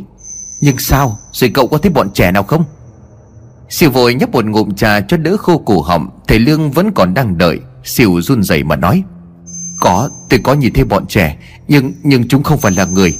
Không không hẳn là một đứa Tôi ngờ ngợ, Tức là tôi không có nhìn rõ mặt của bọn nó. Siêu vẫn còn nắm mạnh cho nên câu từ rối loạn cả lên, Ông Vọng liền hỏi tiếp. Là sao? Không phải người, Nhưng mà lại ngờ ngợ quen quen. Cậu đang nói cái gì vậy? Thầy Lương nhìn ông Vọng mà nói. Bác trường làng đừng có hối thúc. Sáng nay ấn đường của cậu ấy như là một sợi chỉ đen kéo ra lên tận đỉnh đầu. Máu trích ra đen kịt Tà khí xâm nhập vào cơ thể của cậu ấy rất mạnh. Chắc hẳn đêm qua cậu xỉu đau vô cùng sợ hãi. Xỉu gật đầu lia lịa Nhìn thầy Lương xỉu cố gắng bình tĩnh để kể tiếp. Lúc ra đến giếng tôi có soi đèn pin vào gốc cây lộc vừng Thì tôi thấy có một đứa bé gái chừng khoảng 12 tuổi. Nó gầy lắm Mặc bộ quần áo có vá lỗ chỗ. Con bé nó đang úp mặt vào gốc cây Miệng nó đếm là 1, 2, 3 Nó còn nói là bắt được rồi nhé. Thì chẳng biết là nó là người hay là ma nữa cả. Tôi có hỏi nó là con nhà ai, Nhưng mà nó không có trả lời, Nó cứ cười khúc khích. Sợ quá tôi lùi lại thì suýt nữa vấp té. Tay cầm cái đèn pin cua lên tán cây lộc vừng Thì tôi phải thét lên. Vì vì ngồi vắt vẻo trên cành cây Núp sau tán lá là mấy đứa trẻ con. Chúng nó bé lắm, Chỉ độ đâu khoảng 2-3 tuổi là cùng. Đứa nào đứa nấy trần như nhộng, Đầu chọc lóc, da tái nhợt. Mắt của bọn chúng thì đỏ như máu, Với lại cây miệng thì đang nhe ra cười. Hóa ra cái tiếng cười mà tôi nghe được khi đang ở trong đình Chính là tiếng cười của bọn trẻ ma ấy. Tôi chạy bán sống bán chết quay về sân đình. Nhớ lời của thầy dặn là ở trong khuôn viên đình sẽ không sao. Nhưng mà chạy đến gần nơi thì bọn trẻ đó từ đâu xuất hiện? Chúng túm lấy chân của tôi, khiến cho tôi không thể chạy nổi nữa. Chúng trở lên người của tôi, Rồi ngồi ở hai bên vai, Đưa tay lên bóp cổ của tôi. Khi ấy tôi có cảm tưởng như mình đã chết rồi, Không thể thở được nữa. Nhưng mà Siêu lại nhấp một chén trà bởi phải nói luôn một hơi dài. Kể đến đầu mồ hôi mồ kê của Siêu thoát ra đến đó, Ông Vọng là một lần nữa hối thúc vì đang nghe lại phải ngừng lại. Nhưng mà sao nữa? Cậu kể nốt đi chứ. Siêu liền gật gật mà nói, Nhưng mà lúc gần chết, tôi nhìn thấy con bé đang đứng úp mặt dưới gốc cây lộc vừng khi nãy, Đang ở trước mặt của mình. Hình như con bé đó còn đưa tay chạm vào người của tôi nữa. Sau đó thì tôi chẳng nhớ gì cả. Cho đến khi tỉnh lại thì thấy thầy Lương và bác trưởng làng đang còn ở bên cạnh. Còn tôi thì đang ngủ ở trong hiên đình. Tôi thề là tôi không phải là mơ. Mọi thứ là thật. Tôi còn tưởng là mình đã chết rồi đấy chứ. Không hiểu sao mở mắt ra tôi vẫn còn sống. Hai người phải tin tôi. Làng, làng mình có ma thật đó. Ông Vọng liền hỏi dồn. Vậy lúc đó cậu có nhận ra đứa bé gái ấy là con của nhà ai không? Siêu liên lắc đầu. Thực sự thì tôi không nhìn được rõ mặt của nó. Lúc đó quá hoảng sợ. Lại thêm khuôn mặt con bé bị tóc che kín. Trời nửa đêm cho nên là tôi không thể biết được đó là con của nhà ai, Mà cũng có thể nó là ma thì sao? Thầy Lương chấm ngâm nãy giờ, Nghe xỉu kể hết câu chuyện, Lúc này ông mới khẽ nói, Mọi người bình tĩnh lại đã. Theo như những gì mà cậu xỉu kể, Có vẻ như cô bé gái đó chính là người đã cứu cậu xỉu Tuy nhiên thì một đứa bé gái xuất hiện giữa đêm, Chơi trò trốn tìm với ma đương nhiên là đứa bé này không bình thường. Sau khi nghe kỹ toàn bộ chi tiết trong lời kể của xỉu Tôi có liên tưởng đến một đứa bé mà theo tôi. Cô bé này có chút gì đó bí ẩn xen lẫn kỳ lạ. Siêu và ông Vọng im lặng chờ đợi thầy Lương nói tiếp. Thầy Lương nói với ông Vọng, Bác trường làng vẫn còn nhớ tới cái lắc tay bằng bạc dưới chiếc cổng nhà mà con vàng đã tìm thấy chứ? Ông Vọng liền gật đầu, Có chứ à Cái lắc đó chẳng phải tôi và thầy đã đem đi trả lại cho cô Soan rồi mà. Cô Soan có nói đó là lắc tay của con gái cô ấy. Có phải thầy đang nghĩ đứa bé gái xuất hiện ngoài giếng đêm qua Mà cậu xỉu nhìn thấy là con bé Mị, Con của cô Soan phải không? Không thể nào đâu. Con bé nó bị mù, bị câm bẩm sinh. Từ nhỏ đã không có nói được rồi. Mắt của nó có nhìn thấy đường đâu mà ra tận gốc cây lộc vừng chứ trốn tìm. Lại còn nói gì mà bắt được rồi nhé? Đúng là cậu nghe thấy đứa bé gái đó nói vậy phải không Siêu Siêu liền vội đáp. Dạ đúng rồi à Con bé đó nói được mà. Thề với thầy Lương với bác trường làng. Ban đầu tôi cũng ngờ ngợ là con gái của cô Soan. Nhưng mà con bé đó đúng như lời của bác trường làng nói, Nó bị câm nó bị mù từ nhỏ. Ngày bố nó còn sống thi thoảng nó còn cõng nó đi xung quanh làng. Nhưng mà từ hồi bố nó chết Thì chẳng bao giờ thì nó rời khỏi nhà cả. Nhiều người không sống ở con đường này Cũng chẳng biết cô Soan có đứa con gái. Bởi vì có ai thấy con bé đâu mà nhớ. Thầy Lương liền khẽ nói, Hai người nghe tôi giải thích trước đã. Trước tiên là vì cái lắc bạc. Sáng sớm hôm đó tôi nghe theo tiếng sủa của con vàng. Nhìn xuống dưới đường thì thấy cái lắc. Giờ tôi chỉ hỏi hai người một câu. Nếu như mà cái lắc bạc đó là của cô bé mỹ, Con gái của cô Soan, Lúc đem trả lại cái lắc, Cô Soan còn khẳng định là con gái không hề đi ra khỏi nhà. Vậy thì tại sao cái lắc đó nó lại rơi ngay trước cổng nhà của bác Trường Lang? Ông Vọng liền ấp úng. Ừm, điều này Ông khẽ nhìn xỉu Nhưng mà xỉu cũng không thể giải thích nổi Xỉu liền hỏi. Nếu vậy, có thể nhà cô Soan đã nói dối. Có thể là cô ta đưa con bé đi đâu đó Qua nhà bác Vọng, cho nên mới làm rơi chiếc lắc. Thầy Lương liền đáp. Nếu chỉ có vậy thì cô Soan không cần phải nói dối. Tôi tin là cô Soan đó nói thật. Con gái của cô ấy không có rời khỏi nhà. Ông Vọng liền nheo mày. Nếu vậy thì sau khi nãy thầy còn hỏi câu hỏi Mà không có lời giải đáp? Thầy Lương liền nói. Con bé nó chỉ không có rời khỏi nhà Khi mà mẹ nó, tức là cô Soan, còn thức mà thôi. Hay nói một cách khác, Ban ngày khi mà cô Soan có ở nhà, Con bé không có đi đâu cả. Và như vậy cô Soan không nói dối. Tuy nhiên nếu lúc nửa đêm như là đêm hôm qua thì sao? Cả ông Vọng lẫn xỉu há hốc mồm ngạc nhiên. Họ hiểu nhưng mà không dám tin những lời của thầy Lương nói là sự thật. Tuy nhiên mọi thứ quá hợp lý khiến cho họ cứng họng. Chưa dừng lại, thầy Lương liền nói tiếp. Tôi nhặt được cái lắc vào buổi sáng, Suy ra có thể là nó rơi từ đêm ngày hôm trước. Còn tại sao tôi lại nói cái chết của Lăng Phan và cậu Mão có chút liên quan? Tuy rất là mơ hồ. Bác trường làng còn nhớ chứ? Sau khi mà chúng ta đến nhà cô Soan hỏi về cái lắc bạc, Thì cũng là lúc nhận được tin báo Lăng Phan treo cổ chết từ đêm hôm trước. Tôi chưa khẳng định việc Lăng Phan chết có liên quan gì đến cô con gái của cô Soan hay không. Nhưng mà cô bé tên Mỹ đó chắc chắn có điều gì đó bí ẩn. Trong cái đêm mà lang Phan treo cổ tự tử Cô bé đó đã đi ra ngoài và đánh rơi chiếc lắc bạc. Khi đến nhà cô Soan thì con bé vẫn nằm ở trên giường ngủ. Tuy nhiên thì bàn chân của nó rất bẩn. Nếu mà một đứa bé chỉ đi lại trong nhà Thì chân không thể bẩn đến như vậy được đâu. Ông Vọng liền run giọng hỏi Vậy, vậy vậy thì tại sao con bé bé nó lại nói được? Thầy Lương liền nhau mày Thứ mà chúng ta nói đến chính là ma quỷ. Mọi thứ đều có khả năng xảy ra. Có thể bác trường làng không tin về tâm linh, Nhưng mà cũng không thể phủ nhận. Bởi chính việc chúng ta tìm được tấm phổ truyền Được chôn sâu dưới lòng đất bên dưới bãi hoang. Nghe thôi thì cũng thấy phi lý, Nhưng mà đó lại là sự thật. Đang nói, đột nhiên thầy Lương khẽ dùng mình. Ông nhớ lại lúc chiều tối khi đứng trước cổng nhà cô Xoan gọi. Khi đó, thầy Lương đã cảm thấy trong nhà có điều gì đó bất thường. Thầy Lương liền hốt hoảng nói, Bây giờ là mấy giờ rồi? Siêu nhiệt đồng hồ treo tường nhà ông Vọng siêu trả lời. Dạ đã hơn 9 giờ rồi thưa thầy. Thầy Lương vội vàng đứng dậy Nhìn ông Vọng thầy Lương liền nói.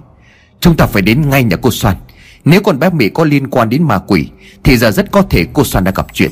Hoặc ít nhất là chúng ta phải đến xem xét con bé rút cuộc đã gặp vấn đề gì. Chiều nay khi mà nhìn vào ngôi nhà đó Tôi đã cảm nhận được một chút âm khí vất vưởng, Nhưng mà do cổng khóa trái Cho nên tôi và bác trường làng không có vào. Nhanh chân lên mọi người ơi.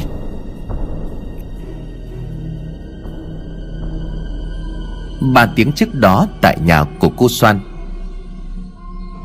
Cô Soan ơi, cô có nhà không? Tôi vọng trưởng làng đây. Tôi đến để kiểm tra nước giếng nhà cô đã dùng được chưa, Cô Soan? Vừa gọi ông Vọng vừa nhìn vào trong cổng, Ông thở dài. Lại đi đâu rồi đây? Mà hôm nay còn khóa cả cổng bên trong. Chắc là sợ con bác bị ở nhà một mình đây mà. Thôi chúng ta về đi, Có gì mai quay lại sớm. Ông Vọng nói với thầy Lương. Lúc bấy giờ ở trong nhà Cây mị đang đứng mép ở cửa sổ nhìn ra phía cầm. Cửa sổ đóng kín nhưng mà cánh cửa gỗ lâu năm đã mục dần tạo nên những khe hở. Và cây mị đang đứng ở đó nhìn chăm chăm ra ngoài cổng Ở trên giường Xoan đang bị trói chặt, Miệng bị bịt rẻ. Xoan sợ hãi nước mắt giản rủa Xoan cố gắng kêu cứu nhưng không thể được. Không thấy trong nhà có động tĩnh gì Ông Vọng và thầy Lương rời đi. Nhưng đi được vài bước thầy Lương khẽ quay đầu lại Nhìn vào ngôi nhà của cô Xoan Tuy nhiên ông cũng chỉ cảm nhận được một chút gì đó mà thôi. Cái mị quay đầu nhìn mẹ đang bị trói nằm ở trên giường Nó liền cười lên man dại. Bác được mẹ rồi nhé. Ánh mắt của nó long lên đỏ au như máu Tới ngày hôm qua cũng như hôm trước Xoan từ nhà bảy giao trở về. Hôm nay Xoan về sớm hơn, Bởi đêm hôm trước thần hồn nát thần tính. Không biết có phải nhìn thấy ma thật không Mà Xoan sợ gần chết. Nhưng mà ngủ một giấc dậy Xoan lại quên ngay nỗi sợ ấy. Xoan vẫn tiếp tục lén lút tăng tiểu với bảy giao, Không để bị làng xóm làm phiền, Cũng như là sinh nghi. Xoan mua giày khóa, Mỗi lần đi là Xoan lại khóa luôn cổng lại. Như vậy là nếu ai có gọi Nhìn cổng nhà bị khóa chặt, Họ sẽ nghĩ rằng Xoan đi làm Và cũng không vào được nhà Xoan nữa. Tối hôm qua trở về nhà là lúc 9 giờ tối Bảy Giao đúng là một gã châu bò đích thật.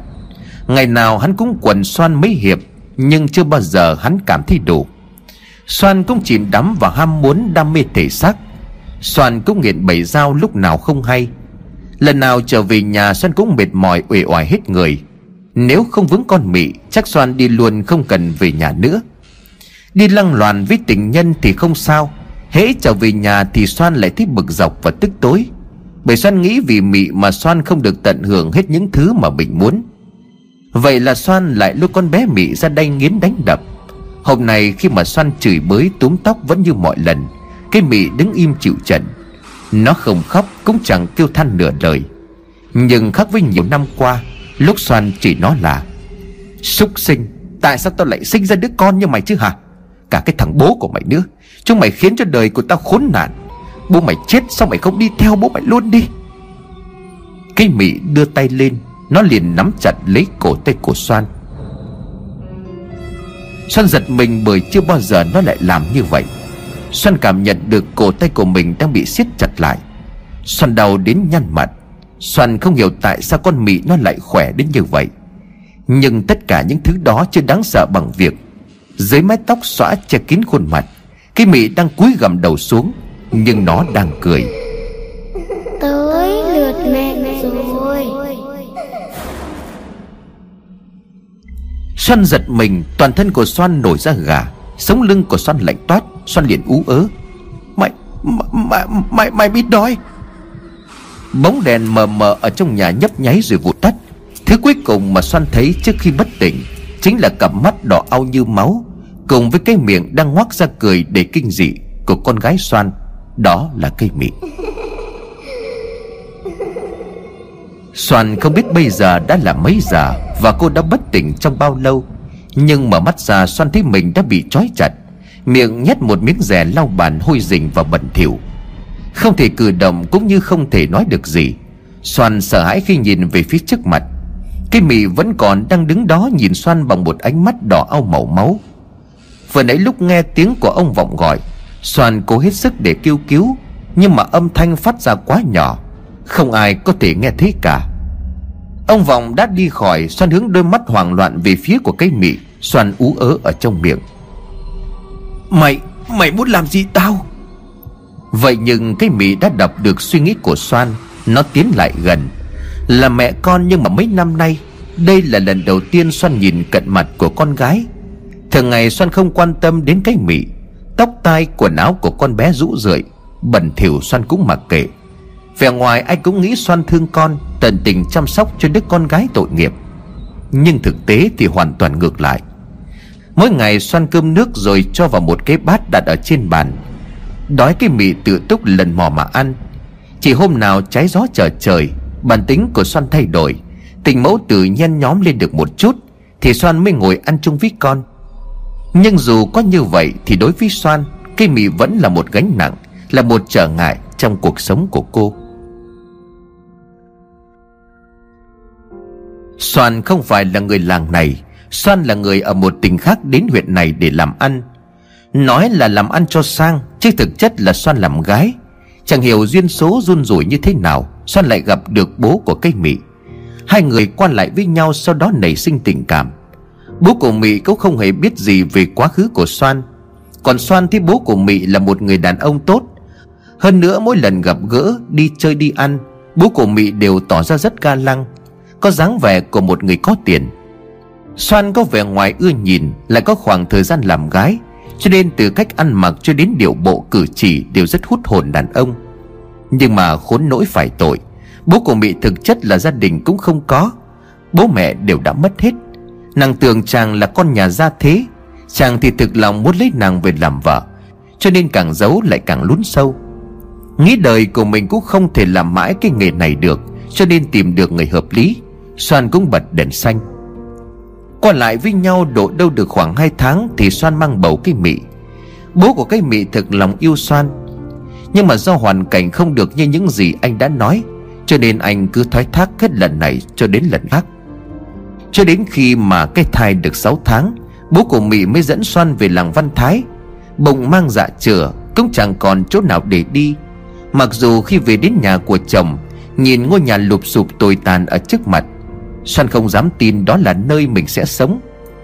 Bị đưa vào thế, xoan không còn cách nào ngoài việc chấp nhận, Làm đám cưới, Cho dù trong lòng ấm ức vô cùng. Tuy khó chịu nhưng mà được cái dân làng Văn Thái ai nấy cũng niềm nở, Khác với ở trên huyện.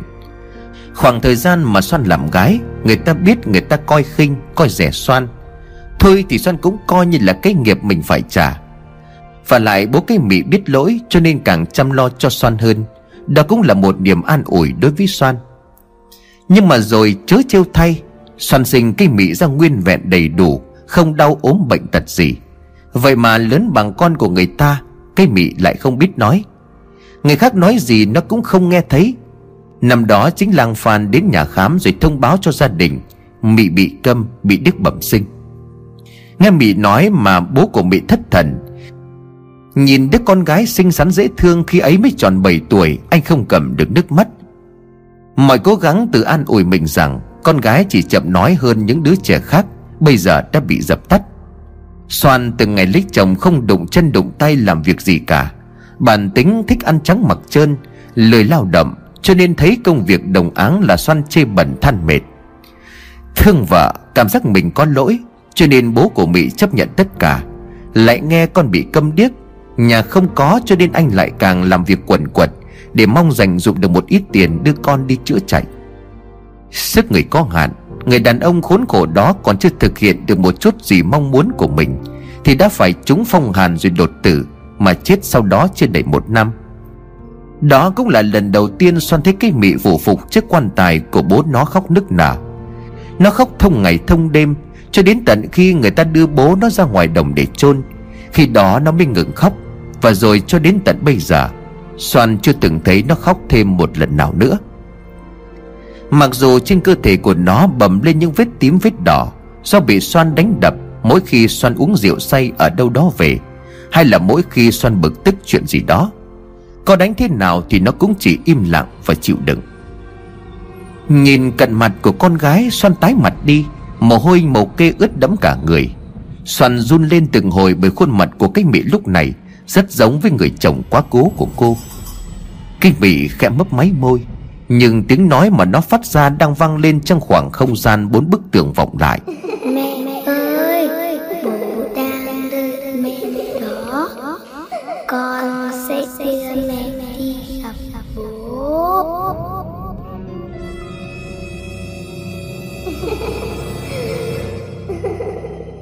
Cây mị bước chân ra từ bóng tối Chút ánh sáng le lói yếu ớt chiếu xuyên qua khe hở của cánh cửa sổ cuối chiều Làm lóe lên một tia sáng từ vật mà cái vị đang cầm ở trên tay.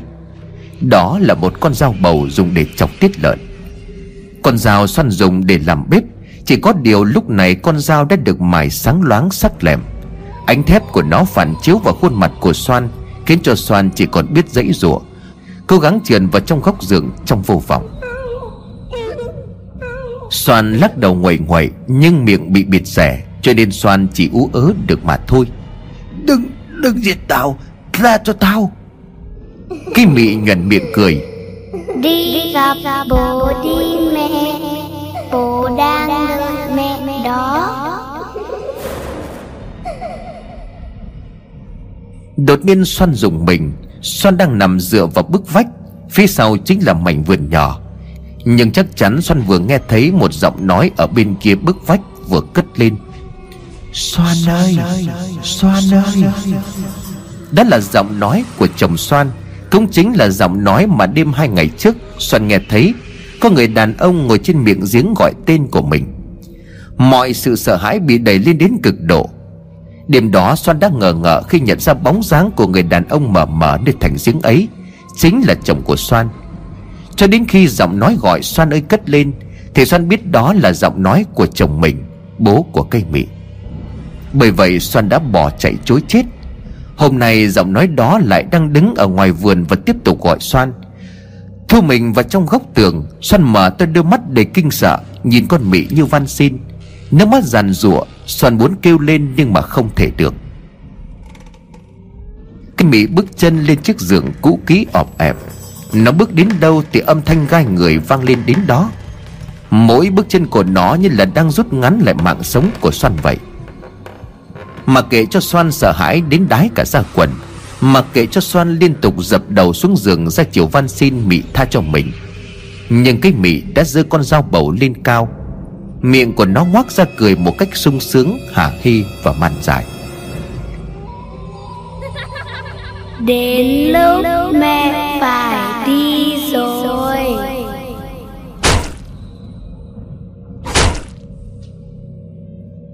Những nhát đâm không một chút nương tay, Cứ như vậy giáng thẳng từ trên cao xuống cơ thể của Soan. Cái mị quỳ ở trên giường, Một tay giữ lấy xác của mẹ, Tay kia cầm dao bầu đâm xuống rồi lại giơ lên, Rồi lại đâm xuống. Máu bắn ra tung tóe ướt hết cả mặt mũi quần áo của nó. Máu vương vãi đỏ au cả một góc tường. Thấm đẫm cả chiếc chiếu cói đã ngả màu vàng úa. Soan chết, Không biết là Soan đã bị đâm bao nhiêu nhát dao. Nhưng tất cả những nhát đâm đó đều nhắm vào phần đầu của Soan. Khi cái mị dừng tay lại cũng là nhát dao cuối. Con dao bầu bị nhuốm đỏ máu cắm thẳng vào giữa đống bầy nhảy Chỉ còn lại thấy phần cổ. Cây mị buông thõng hai tay. Nó vẫn quỳ bên giường cảnh sát của mẹ nó, Người mà nó vừa giết chết. Nó ngẩng mặt lên trần nhà tối tăm và âm u.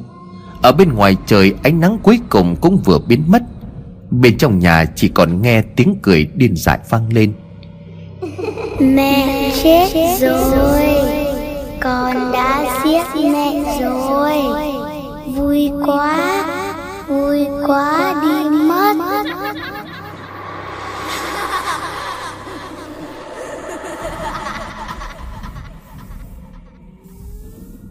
Phía bên của nhà Mão Mới qua việc đám ma cho chồng Vợ của Mão đang dọn dẹp ở ngoài sân. Bỗng cô dừng lại bởi hình như cô vừa nghe thấy tiếng cười đang vang lên từ phía nhà của Soan. Nhưng cô cố nghe lại một lần nữa Thì lại không thấy gì. Vợ của Mão liền nhau mày. Nó vừa cười thì phải. Nó không biết bên này vừa có tang hay sao? Đồ khốn. Vừa chửi, vợ của Mão lại tiếp tục quét dọn. Đang hất rác ra bên ngoài cổng, Thì bất giác vợ của Mão quay lưng lại nhìn về phía bên cổng của nhà Soan. Cánh cổng vừa hợp ra hợp vào như có ai đó vừa mở cổng đi xa Nhưng khi quay lại nhìn thì không có ai cả. Lúc này đã là hơn 6 giờ tối.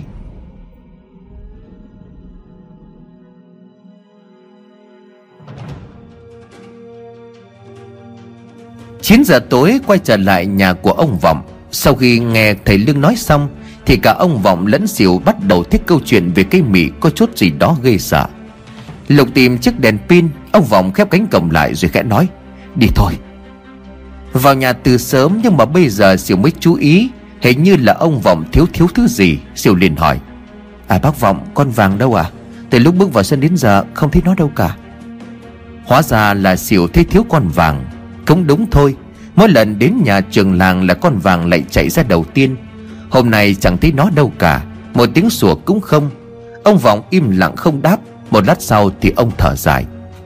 Nó chết rồi. Sỉu giật mình nhưng mà đang việc gấp Cho nên Sỉu không hỏi gì thêm. Hơn 9 giờ bên ngoài trời tối đen như mực, Nhà nào nhà nấy đều tắt đèn đi ngủ. Đi ngang qua nhà của Sỉu thì thấy còn ánh đèn. Chắc có lẽ là vợ của Sỉu đang đợi chồng về, Ông Vọng liền nói. Muộn rồi, hay là cậu vào nhà đi, Kẻo vợ con nó mong. Tôi với thể Lương đi được rồi. Sợ vợ lo cho nên xỉu vâng dạ Rồi chồng hai người bước vào trong nhà. Còn một quãng nữa là đến nhà của cô Soan. Trên đường đi, ông Vọng cái hỏi thầy Lương, Liệu có chuyện gì không thầy?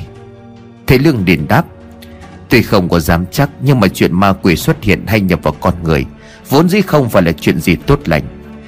Thực ra thì ngay sau hôm con cá trắng quẫy lên khỏi mặt giếng rồi chết, Là vận khí của làng đã bắt đầu thay đổi. Bác trường làng còn nhớ có những đêm tiếng chó chu vang vọng, Kéo dài mà tôi nói hay không. Thực ra khi đó thì trong làng đã xuất hiện âm hồn ma quỷ dạo chơi ở trong bóng đêm, Khiến cho chó chu mà Ngặt một nỗi là lúc đó tôi cũng không thể làm gì khác. Bởi vì chấn nghiệm của cao côn còn chưa được giải, Thì kết giới của ông ta tạo ra vẫn hạn chế khả năng của tất cả những thầy bùa, thầy phép xuất hiện ở trong ngôi làng này. Tôi chỉ không ngờ là sự việc lại nghiêm trọng đến mức này. Nếu như cái chết của Lăng Phan, Của cậu Mão là do ma quỷ hại chết, Thì mọi chuyện chưa có dừng ở lại đây.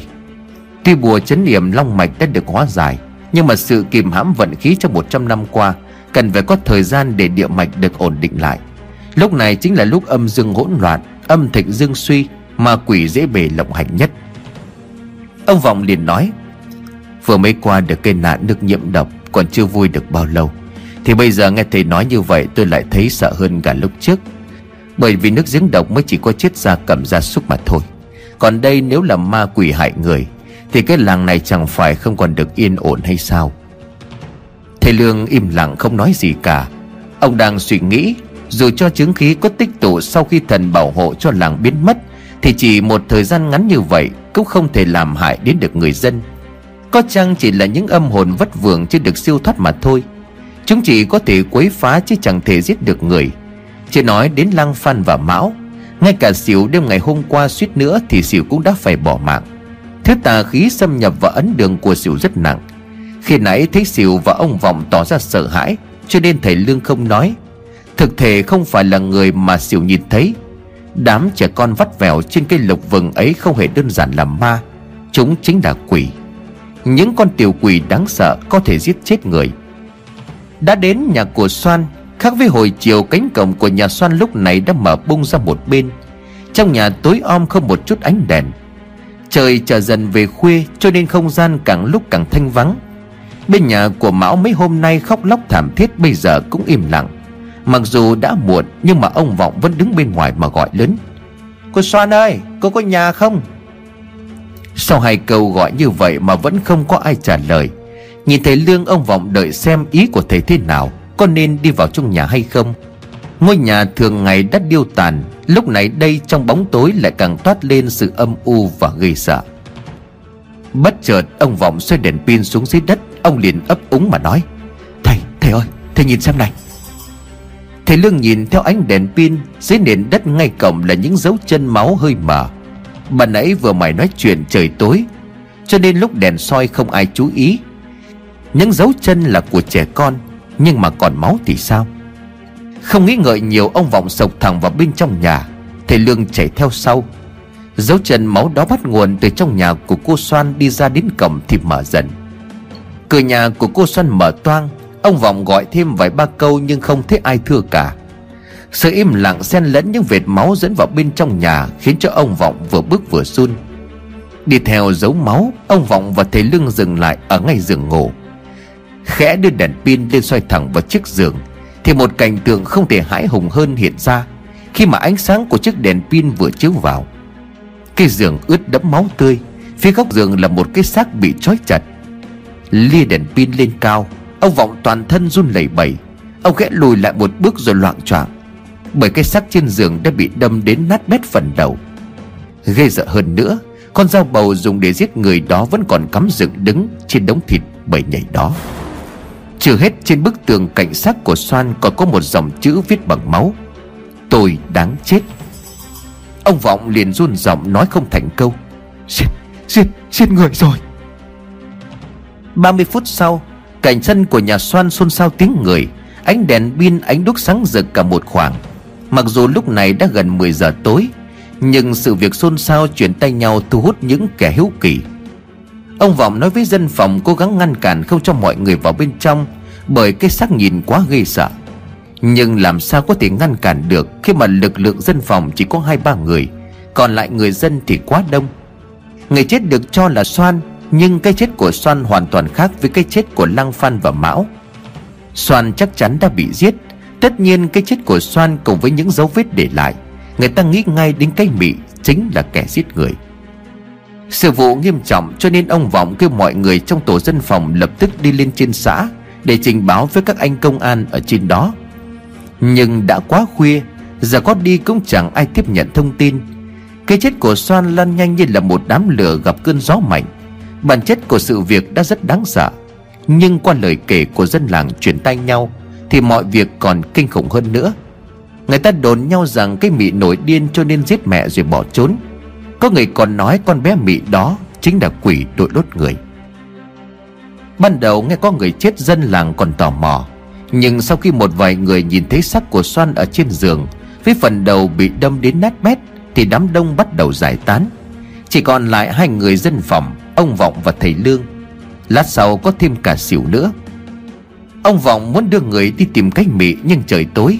Hơn nữa nhìn cái xác của xoan Chẳng ai dám đi tìm một đứa bé, Mà ngay đến cả mẹ nó nó cũng còn chết. Đứng trong ngôi nhà có người chết thôi cũng đã đủ sợ lắm. Hai tay dân phòng nhìn nhau rồi khẽ gật đầu. Họ nói họ sẽ đi tìm cách mị, Nhưng thực chất là sau khi rời khỏi nhà của Soan, Họ đã vội vã trở về nhà. Gần 11 giờ tối, Siêu nói với ông Vọng, Hay là bác với thầy Lương cứ về nhà nghỉ ngơi đi, Có gì sáng mai chờ công an xã xuống rồi họ xem xét. Chẳng lẽ cứ ngồi canh xác cả đêm nay sao? Ông Vọng rất mệt mỏi, Ngày hôm nay trôi qua quá dài đối với ông Mái tóc bạc trắng, Gương mặt của ông hốc hác sau khi hóa giải chấn điểm long mạch. Quả thần sức của ông cũng đã kiệt. Nếu còn tiếp tục ở lại đây cả đêm nay E rằng ông không chịu nổi. Ông vào đầu bứt tai. Chẳng lẽ con mẹ nó lại giết mẹ nó hay sao? Tại sao lại xảy ra cái chuyện này? Thầy Lương đứng trên hiên nhà Từ nãy đến giờ, thầy Lương không nói gì. Giữa ánh đèn mập mờ cộng thêm ánh sáng của đèn pin, Thầy Lương lúc này mới nói Mọi người lại đây mà xem. Trên hiên nhà với tường nhà có những hình vẽ rất kỳ lạ. Siêu vội cầm thêm một ngọn đuốc lại gần. Dưới nền hiên là những bức tranh được vẽ bằng gạch đỏ nguệch ngoạc khó hiểu. Nhưng nếu soi kỹ thì có thể nhận ra, đó là những bức tranh vẽ về người và vật.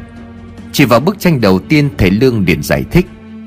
Hai người nhìn hình vẽ này có nhận ra đây chính là cây cây. Còn đây là sợi dây treo một người từ cành cây xuống không? Sỉu nổi ra gà, Bởi vì khi thầy Lương chỉ rõ, Thì Sỉu lập tức liên tưởng đến cái chết của Lang Phan. Sỉu liền nói, Là là việc của Lang Phan treo cổ sao? Thầy Lương tiếp tục chỉ sang bức tranh thứ hai Được ngăn bởi một đường kẻ. Lần này chẳng cần thầy Lương giải thích. Cả ông Vọng và Sìu đều nhìn ra bên ngoài nền hiên vẽ một cái giếng. Cách đó là những nét vẽ tượng trưng cho cây lộc vừng. Nhưng đáng sợ nhất chính là trong lòng giếng. Cây mì vẽ một thứ gì đó mà nhìn vào ai cũng liên tưởng đến một sự việc là Mão đã bị chết đuối ở dưới giếng. Cuối cùng thì thầy Lương cũng xoay đèn pin lên bờ tường cánh cửa vào góc nhà. Khắp nơi có rất nhiều những hình vẽ khác nhau. Lần này những hình vẽ chỉ có hai người, một lớn một nhỏ. Nhìn vào hình vẽ, ông Vọng hay Xỉu đều liên tưởng ra được một cảnh Người lớn đang đánh đập hành hạ đứa nhỏ. Cuối cùng tất cả nhìn về xác của Soan, Nhìn lên dòng chữ máu ở trên tường. Tôi đáng chết. Ông Vọng liền dùng mình ông nổi ra gà. Xỉu thì khi bình tĩnh hơn một chút Xỉu liền hỏi thầy Lương Con bé đó chính là con bé đó. Con bé đó tôi đã nhìn thấy ở gốc cây lộc vừng Phải, phải không thầy? Thầy Lương liền khẽ trả lời Đúng vậy con bé đã bị quỷ nhập. Những bức tranh nó vẽ ở đây Chính là dự báo về cái chết của những người mà nó giết. Không còn nghi ngờ gì nữa Cái chết của Lang Phan, của Mão và của cô Soan Đều do con bé này gây ra. Việc nó xuất hiện cùng bọn tiểu quỷ, Cũng như nó có thể giết hai người đàn ông Bằng một cách nào đó, Đã khẳng định con bé này không phải là con người nữa. Quỷ nhập hay nói một cách khác, Nó chính là một con quỷ. Cơn gió lạnh bất thường khẽ thổi qua, Bầu trời lóe lên những ánh chớp báo hiệu sắp đổ mưa. Ông vọng thấy người lạ dần đi, Mồ hôi thoát ra như tắm, Chân tay run lẩy bẩy. Thầy Lương vội bắt mạch cho ông vọng rồi nói với xỉu, Không được, Bác trường làng trúng gió rồi. Cơ thể suy nhược cần được nghỉ ngơi. Phiền cậu đưa bác ấy về nhà dùm tôi. Trong này tà khí vẫn còn vượng. Nếu mà bác trường làng để ở đây lâu sẽ nguy hiểm. Có gì đợi đến sáng mai rồi hãy tính.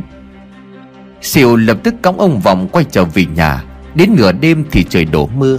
Cơn mưa đầu tiên sau chuỗi ngày làng Văn Thái đã xảy ra chuyện kinh dị, Kỳ bí đến mức đáng sợ. Thầy Lương sau khi cho ông Vọng uống thuốc xong, Ông Vọng lúc này cũng chìm vào trong giấc ngủ. Bước ra ngoài hiên, thầy Lương khẽ đưa tay ra hướng lấy chút nước mưa. Khẽ người thử rồi đưa vào trong miệng uống, Thầy Lương liền gật đầu. Nước mưa không còn có mùi tành nữa.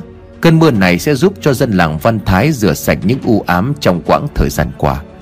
Bùa yểm long mạch cũng đã được hóa giải, Nhưng mà linh cảm của ta mách bảo, Cao gia vẫn còn che giấu một bí mật độc trời.